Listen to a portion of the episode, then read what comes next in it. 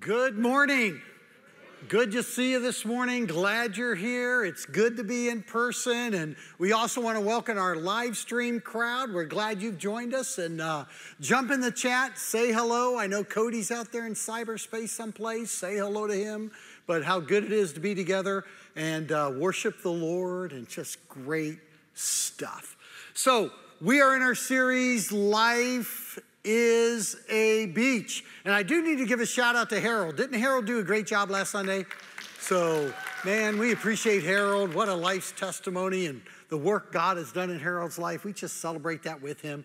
But Life is a Beach is about changing our perspectives on life. So, one of the things we're doing is we're going through the scriptures and we're just picking out a few beach scenes where God has taken his people, he's put them on a beach, but they don't even realize the beach is around them, right? Because they're so worried about something else. They're concerned about the circumstances that they don't realize everything that God is in the midst of doing. And that's the perspective we're trying to change. We're trying to help us to recognize and know what God is doing around us. So today, our beach scene is found in Acts chapter 26 through 28. That's where we find ourselves uh, this morning, and where we find the Apostle Paul, along with the whole ship's crew, is on a beach in the island of Malta. It's a beautiful island in the middle of the Mediterranean,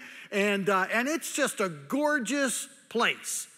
Now, I do want to say in the story, uh, the island of Malta was not their desired destination. Like it's not where they wanted to go. Uh, their, their journey had kind of been detoured or interrupted, and they ended up in Malta. And, and it wasn't even like the captain was, you know, just floating by and said, Oh, there's a beautiful beach, let's stop. There actually was a huge storm that caused their ship to bust apart into a million places. So several of them swam desperately to shore to survive, and then others floated on broken pieces of the ship itself. And I mean, when they landed on Malta, they did lose like all of their resources. The, the crew lost all of their profit. Their plan was totally awry. And even their mode of transportation was destroyed.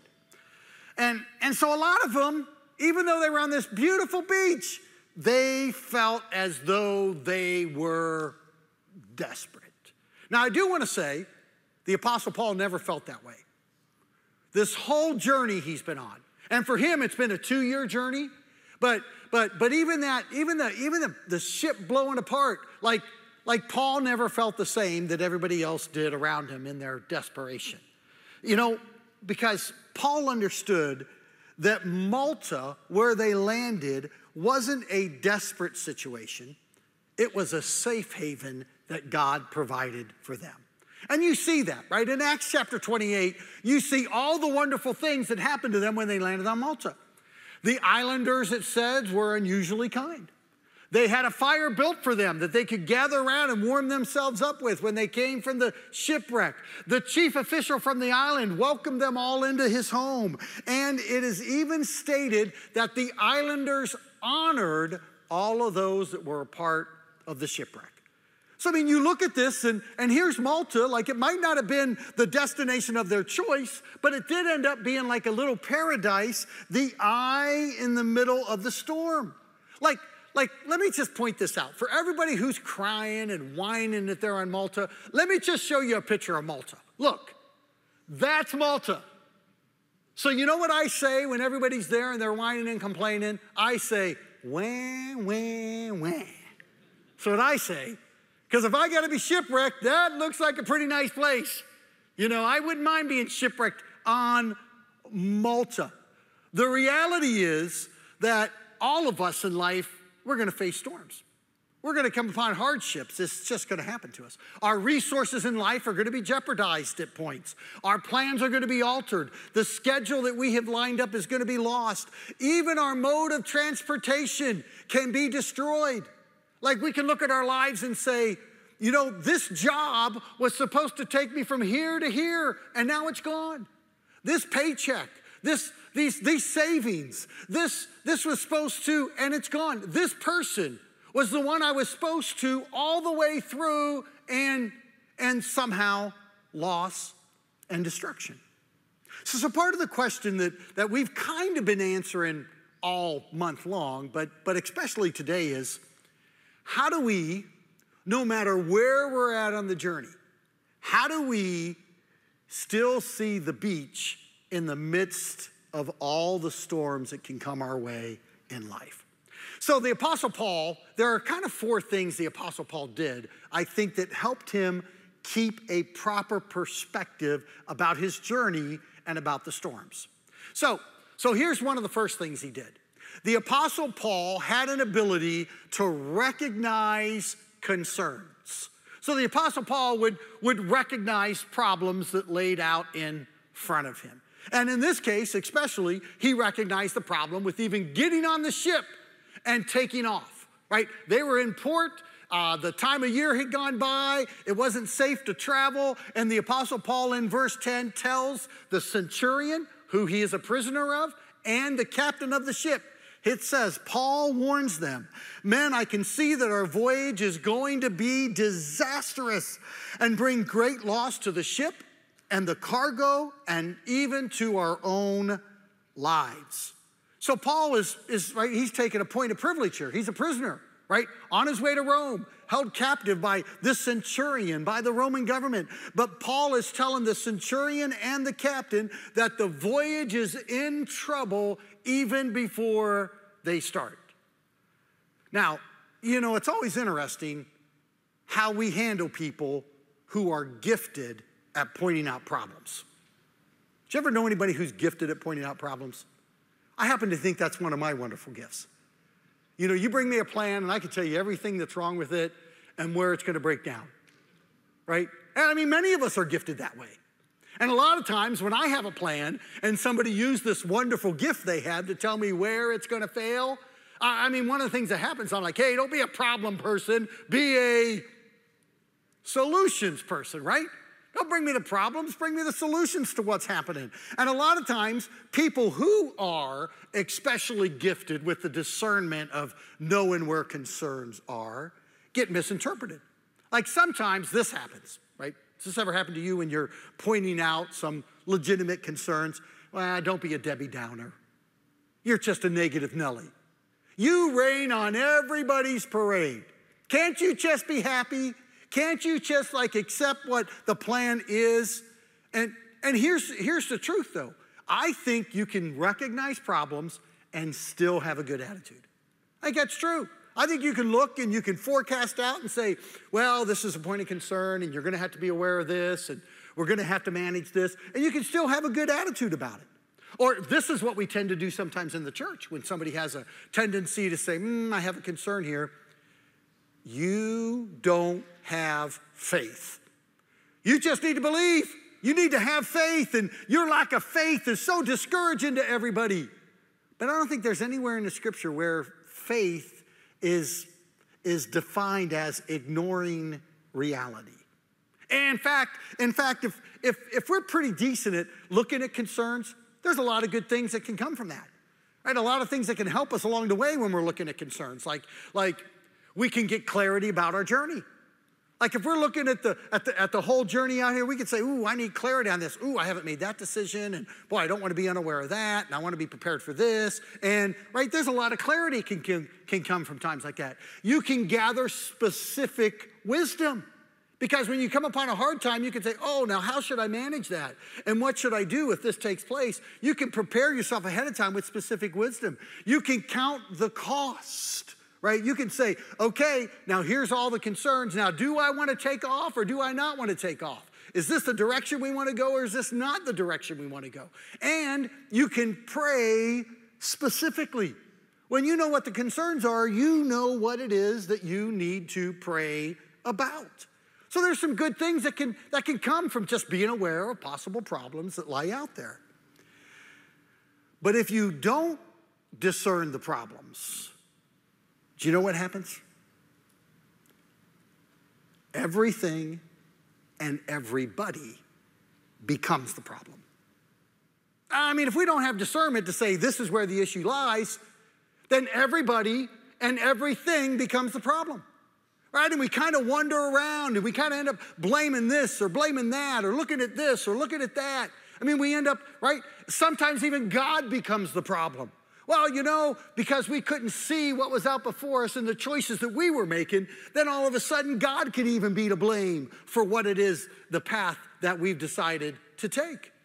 And it really, it really is helpful if we can discern the problems and the issues that we have. Because then it's not our spouse's problem, or it's not our coworker's problem, or it's not our you name it problem if we can have the discernment to even recognize our own internal perspectives and problems. So, so one of the things that, that Paul did was he just, right, he just was able to say, hey, look, I'm gonna tell you this isn't a good time to travel. You guys are probably aware of that. It's, we're gonna pay a, we're gonna pay a price if we, if we take off on this trip.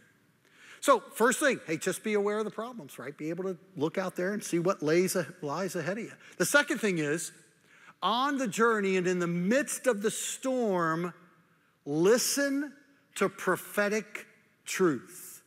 So, if you know the story, you know that the centurion decided not to listen to Paul's advice and they loaded up the ship and they set sail. Right, so they took off. He decided to not take Paul's advice.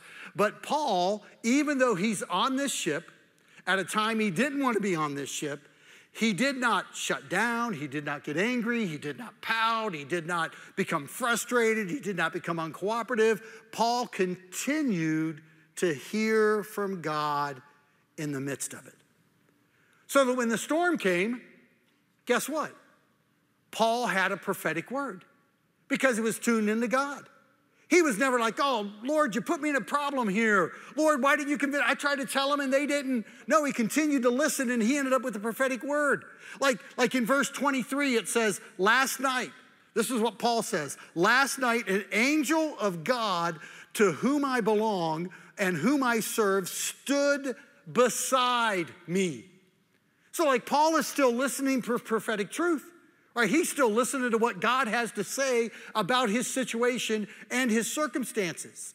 I mean, I mean, God does not stop speaking.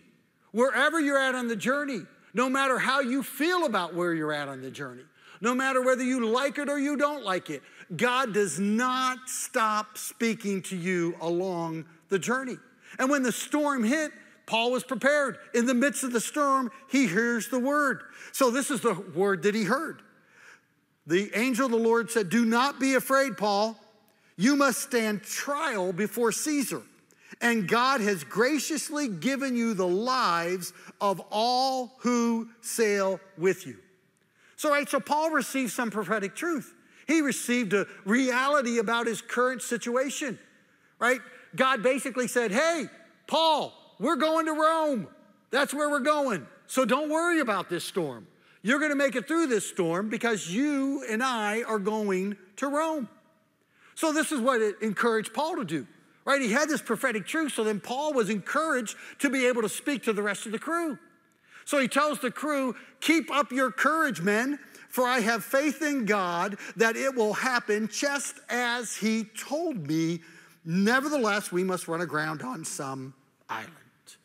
Now, you want to know honestly, like when you look at this, this story of the, of the shipwreck, what jeopardized the cargo, the crew, and the ship was that the only element that was being considered was their strategic planning and their profit. Those are the only two things that were being considered.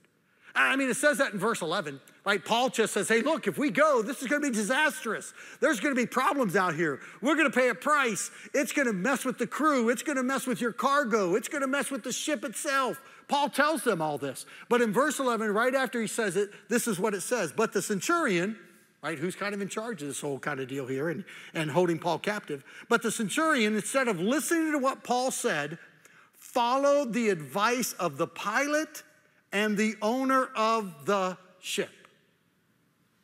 Now, now, I don't know about you. When I read that, I was like, that, that kind of almost makes sense to me. I mean, it makes sense to you, doesn't it?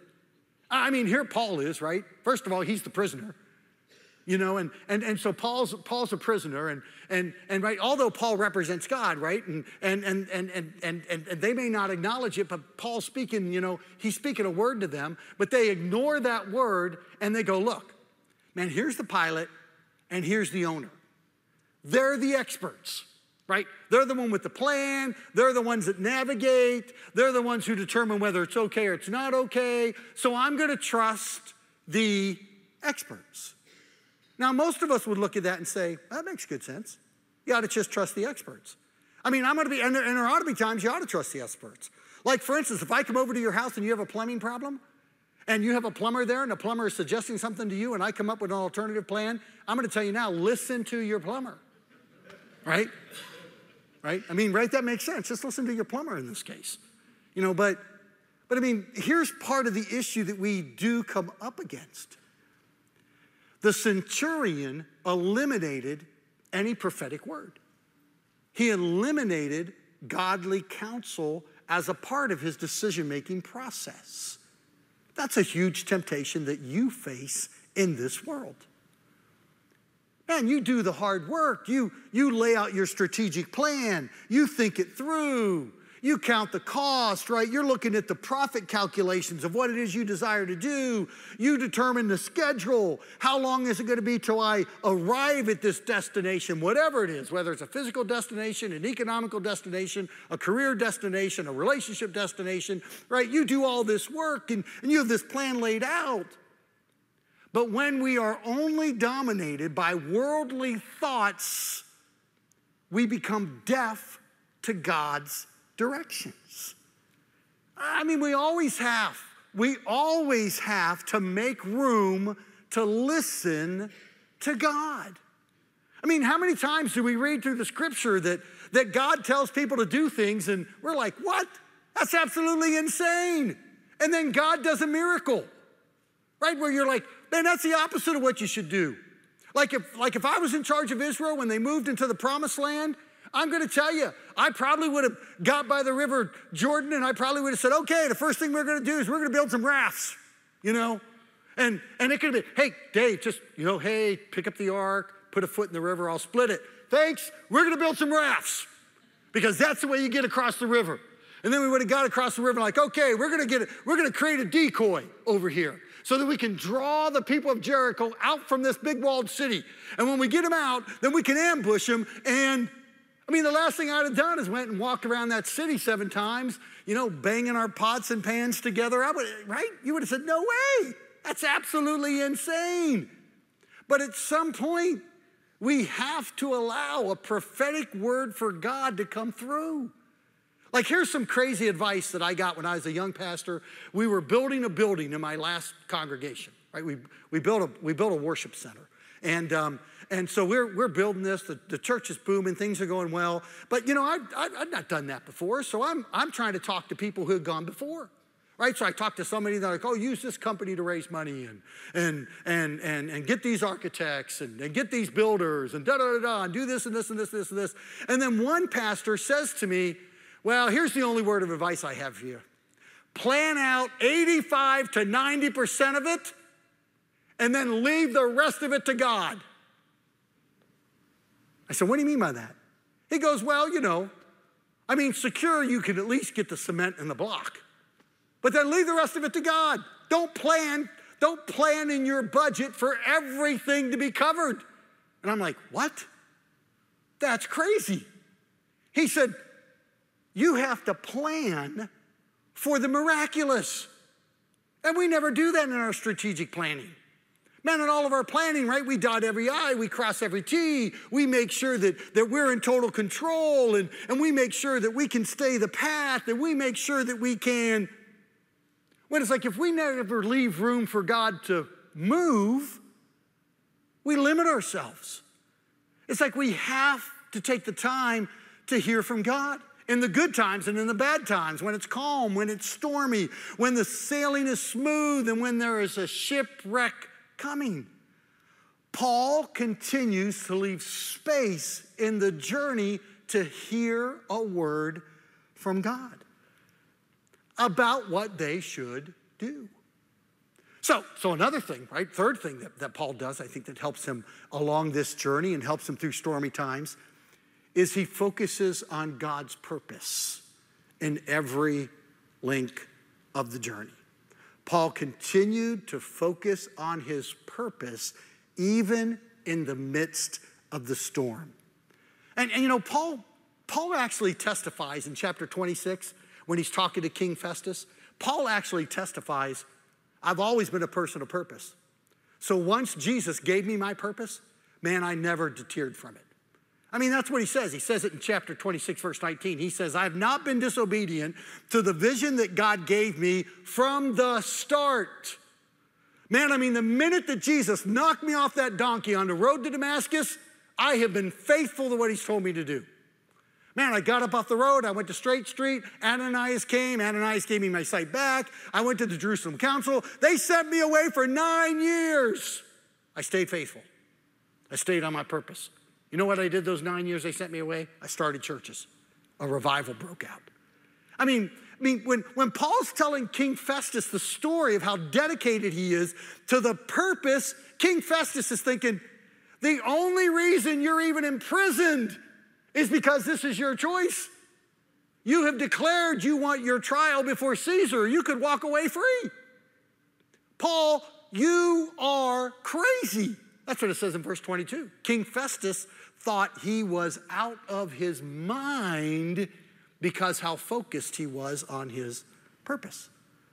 But man, his dedication to Christ, man, it made no sense to King Festus. But, but Paul was dedicated. You know, we have to focus on God's purpose because plans can easily go awry in life. You know what Paul's purpose was? Paul's purpose was the same as, as your purpose and my purpose. Paul's purpose was to be Jesus' representative wherever he was. He's just going to rep Christ wherever it is that he was. So he's on the boat, he's in the middle of the storm. It wasn't his advice to the, to the centurion and to the, to the pilot and to the owner, but nevertheless, that's where he's at. And you know what he does? He doesn't get mad. He doesn't say, I told you so. If we would have done it the way I want, he doesn't do any of that. You know what he does? He reps Jesus. And, and look at the symbolism that's wrapped up in him repping Jesus. One of the things was, was he declared the words of God. He spoke the truth in the middle of difficult times. We read all the time about Jesus speaking truth, right? In kindness and in love. Jesus is, is he's the way, he is the truth, he's the life. I mean, Paul is speaking truth in the midst of everything that's happened around. And then Paul says, You guys haven't eaten in, in days. And then watch the imagery. It says, Paul takes the bread, he blesses it, and he breaks it, and he hands it out to the men. Who does that sound like? Who do we know did that over and over and over again on his journey? Well, he did it when the, at the feeding of the 4,000, and he did it at the feeding of the 5,000, and even at the Last Supper, he took the, took the bread, he blessed it, and he broke it. Right? I mean, he's fulfilled, he's repping Jesus in the midst of that. I'm gonna feed your soul, and I'm gonna feed your physically I mean, even when he lands on the island, right? Even when he gets to Malta, you know, talk about some big imagery here. What happens to him? He's gathering firewood for the fire, and a viper attaches itself to his forearm. Boom! And I mean, a poisonous viper to where everybody thought he was going to die. And that even sounds like, are you with me? Genesis chapter 3, where, where God is telling the serpent, you're going to strike his heel, but he'll crush your head. I mean, there's all sorts of imagery throughout this story where Paul is staying on his purpose. Man, wherever he was and wherever the plan took him, and whatever detour happened, and whatever storm came, and whatever ship busted apart, and whatever island he ended up on, and whoever held him captive, he just stuck to his purpose. He was just gonna rep Jesus. He's to rep Jesus in the middle of all of that. You know, it's so easy to get sidetracked in life. Isn't that true? I mean, it's just so easy to say, here's my plan and here's what's supposed to, and then it doesn't happen. I mean, I can look back over my life and I go, you know, that wasn't in my plan and and this wasn't in my plan and and I mean, pastor in here wasn't in my plan and pastor my last church wasn't in my plan and and and that was not I'm that was not supposed to happen to us. I mean, there's so many times you can look back and the plan gets sidetracked. It's so easy to get sidetracked. It's so easy to get sidetracked from God's purposes when our plans get sidetracked. And we're there and we're asking God, God, what's happening? What are you doing? This isn't according to the plan.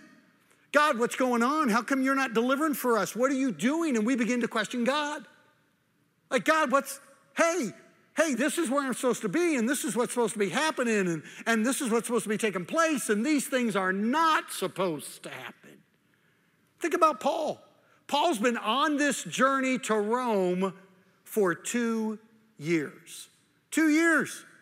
And on this journey to Rome, right, on this journey to Rome, he became a prisoner. Multiple times people tried to kill him. He ends up in a shipwreck. He washes ashore on Malta, which wasn't on the, on the itinerary. He is bitten by a snake. He is chained to a Roman guard over and over and over again. But Paul still fulfilled his purpose wherever he was. And you know where Paul ended up? Do you know where Paul ended up? In the very next chapter? He ended up in Rome. I mean, it wasn't a straight line. It didn't go according to the strategic plan. But I mean, Paul still ended up in Rome. And you know what that was? That was an answer of prayer for Paul. Romans 15, 31 and 32. He's telling, he writes a letter to the Romans, right? And he's telling them, I want you to pray for these things. Pray that I am able to be kept safe from the unbelievers that are surrounding me. Right? And well, he's, he's obviously making it through safe. He said, Pray that I can have favor from the council. And he's got favor from the council. And he says, So that I may come to join you. And all of this was an answer to his prayer. You know, prayer is the glorious opportunity to ask God the what in our purpose. And what's my purpose, God? It's a glorious opportunity to seek Him for the what. But God always reserves the right to determine the how. This is how. You know, the final, final thing that, that Paul did along this journey is that he rested in God's promises. The only, the only place of stability on Paul's journey was faith. There was nothing else about this whole journey that was stable for Paul. It was just his faith. The Jewish courts weren't, weren't, weren't stable because, I mean, they were out to get him. And, and the Roman guards, they weren't stable because, you know, you know, who knows whose side they were on. And, and the land wasn't stable. He wasn't even on the land any longer. And, and the ship isn't stable because the ship completely blew apart and fell apart. The sea wasn't stable because the sea was storming and the sailors weren't stable because they wanted to throw him overboard with all the other prisoners in the midst of the storm. I mean, the only place of stability for Paul in this journey was his faith. And, and Paul kept his faith. And he was able to have a different perspective about everything that happened. Somehow, Paul was able to see the beach no matter where he was because of his faith. You know, so many times in life, right, something happens to us. And then our emotions go up or our emotions go down. And I mean, man, when we start becoming emotional, what, what, I mean, just good things don't come from that when we start becoming emotional. And we see, we see this exactly on Malta. We see what happens to the people on Malta in, in, in, in, chapter 28 when they land, right? And Paul goes over to get the firewood to help with the fire. He goes over to get the firewood, and what happens? The viper pops out and attaches himself to, to Paul's forearm. Boop, there goes the viper. What did everybody say that was with him? You know what they said? Paul must be a murderer. Look this up, it's true. It's in, in, in 28 verses 3 and 4. Paul must be a murderer, for the God of justice is striking him dead. Paul must be a murderer. My goodness, look at this. God's getting him. He's getting what he deserves, whatever it is. We don't know what it is, but it has to be really bad if this viper got him. So God's out to get him because of what he did. And, and then, of course, you know what happened after a little while. He shakes off the viper. The bite doesn't swell up. His arm doesn't swell up. It doesn't bother him at all. He goes about collecting wood. He goes about putting the wood in the fire. He, he probably gets out some hot dogs, some buns, right? He's saying, hey, passing out sticks after he sharpens them so everybody can, right? He's probably got s'mores somewhere. He's putting s'mores together for everybody to.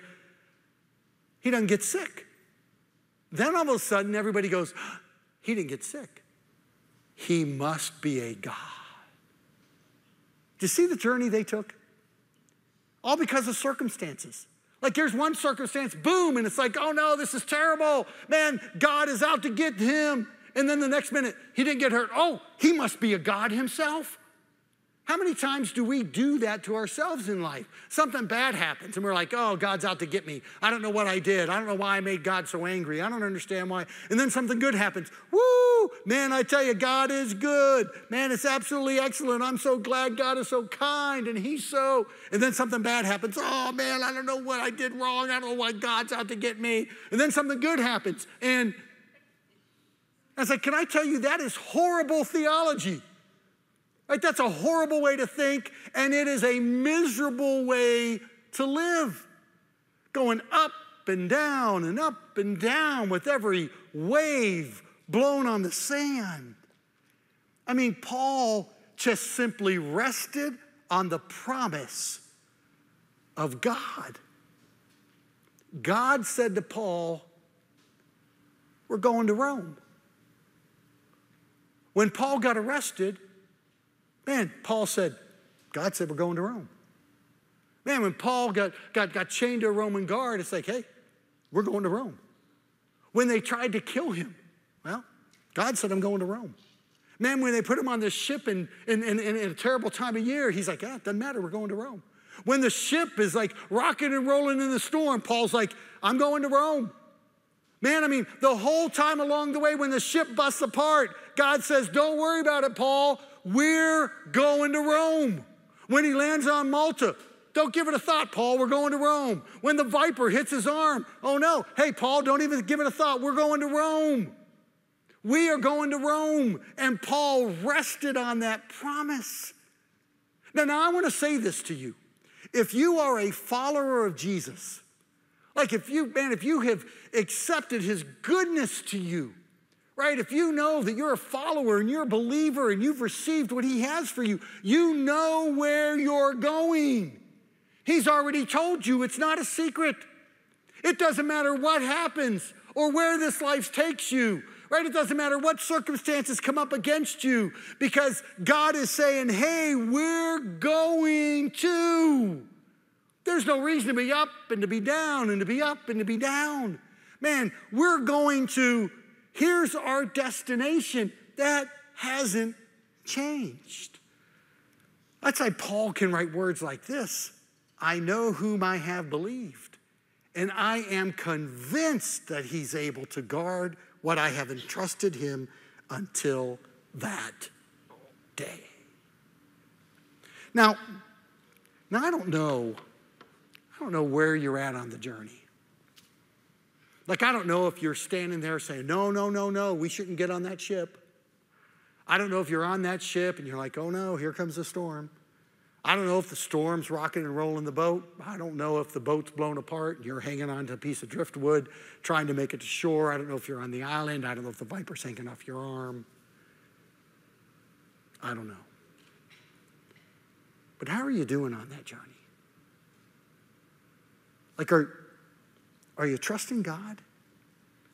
Are you trusting Him along the way to deliver you to the promised destination?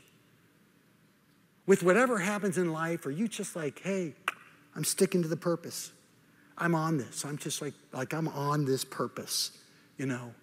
Are you repping Jesus in the midst of whatever's happening? Because all of that is an incredible witness of God's goodness and grace to the people that surround you. You need not fear God is with you. No matter how big the storm is, no matter how scary the outlook is, He is with you. Jesus, I praise you. I thank you for your goodness and your love. Lord, I pray for each and every one of us as we're like, as we're like traveling through this life. Lord, storms will come. Sometimes the ship will break apart. Sometimes we'll not know how we're going to get from one point to the other, but you are always faithful. That's why we're here this morning, Lord. We're not here because we're smart. We're not here because we're so gifted. We're here because you are gracious to us. We're here because you've continued to breathe the breath of life into us. We're here, Lord, because you have provided. And no matter what the enemy would tell us, no matter our own concerns or doubt, you are faithful. Jesus, help us to embrace that. Help us to live into that. And help us to continue to rep you in all of those circumstances. Now, Lord, in response to your goodness and grace, in obedience to your commands to us, continuing to focus on the purpose you have for us in life, we partner with you. We partner with you in word, we partner with you in thought, we even partner with you in resources. We have nothing that you have not given to us. So, Lord, in obedience, receive back what it is that you've asked us to give. And Lord, let us collectively use it to spread your love and your goodness into our community. We praise you, Jesus, and we thank you. We pray this in your name. Amen.